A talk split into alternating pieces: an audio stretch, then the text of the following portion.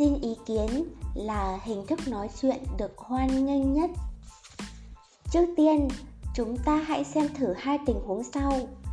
Tình huống 1 anh có biết chuyện gì đang xảy ra không? Nói cho tôi biết rốt cuộc phải xử lý như thế nào.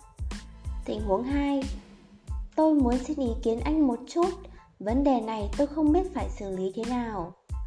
Trong hai cách hỏi trên, cách hỏi thứ nhất có vẻ tùy tiện rất dễ bị coi là một câu ra lệnh. Còn cách hỏi thứ hai lại là đặt mình ở vị trí thấp hơn, sau đó xin ý kiến của đối phương. Như thế sẽ cho thấy người hỏi khiêm tốn hơn rất nhiều.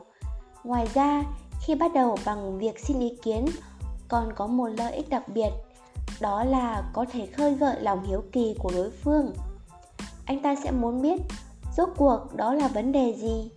Cho nên thông thường trong tình huống này, đối phương đều sẽ nói, xin ý kiến thì không dám, nhưng có việc gì anh cứ nói. Lúc này, chúng ta có thể thuận nước đẩy thuyền, nói ra vấn đề của mình rồi. Lục minh kiệt là nhân vật, là nhân viên mới ở một công ty. Do anh làm việc chăm chỉ, cẩn thận, hơn nữa còn thông minh lanh lợi, nên sếp rất coi trọng rất nhanh, anh đã được xếp giao một nhiệm vụ quan trọng. Sau khi sau khi nhận nhiệm vụ, trải qua quá trình tìm hiểu, phân tích tỉ mỉ, lục minh kiệt không chỉ cùng lúc đưa ra được mấy phương án, mà còn phân tích mặt lợi và mặt hại của từng phương án.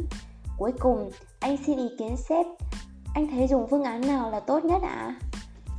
cách làm của lục minh kiệt khiến sếp rất hài lòng, cũng rất tin phục những phân tích của anh đương nhiên, ông đã chọn phương án mà anh đề xuất. Lúc này, anh lại xin ý kiến sếp về phương án thực hiện cụ thể. Sếp anh nói, cậu cứ tự sắp xếp mà làm. Các cậu trẻ càng năng động hơn chúng tôi. Lục minh kiệt liên tục lắc đầu. Em mới đến, mọi thứ còn chưa quen, vẫn phải nghe ý kiến của sếp ạ. À.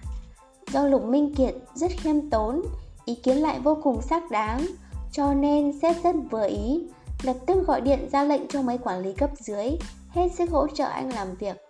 Nhờ được sếp hỗ trợ, lại thêm trong lúc thực thi phương án, anh luôn chú ý phối hợp tốt với các bộ phận khác. Cho nên, lục minh kiệt đã nhanh chóng hoàn thành công việc với hiệu quả cao. Cuối cùng được xếp thưởng một khoản tiền lớn. Khi nói chuyện với người khác, có lúc chúng ta phải biết nói câu, tôi không hiểu. Đây không phải là lịnh, đây không phải là nịnh hót mà là dùng hình thức xin ý kiến để chiếm được cảm tình của người khác là một cách nói chuyện đem lại cho người khác cảm giác thỏa mãn. Cho dù trình độ hoặc năng lực trên một số phương diện của đối phương rất bình thường, nhưng mỗi người đều có sở trường của mình. Hình thức xin ý kiến này không chỉ có thể nâng cao năng lực, mở mang kiến thức cho bản thân, mà còn để lại ấn tượng tốt trong lòng người khác. Đây gọi là một mũi tên trúng hai đích vì sao bạn không làm? Đừng bao giờ nghĩ rằng mình hỏi như thế liệu có bị đối phương chê cười không? Có phải trông mình rất giống một kẻ ngốc, rất mất mặt không? Nếu nghĩ như thế thì bạn đã suy nghĩ quá nhiều. Ví dụ, thông thường người làm lãnh đạo đều muốn cấp dưới đến xin ý kiến mình. Điều này cho thấy trong khi làm việc, cấp dưới có chỗ không hiểu mà lời giải đáp của cấp trên sẽ giúp họ bớt phạm sai lầm.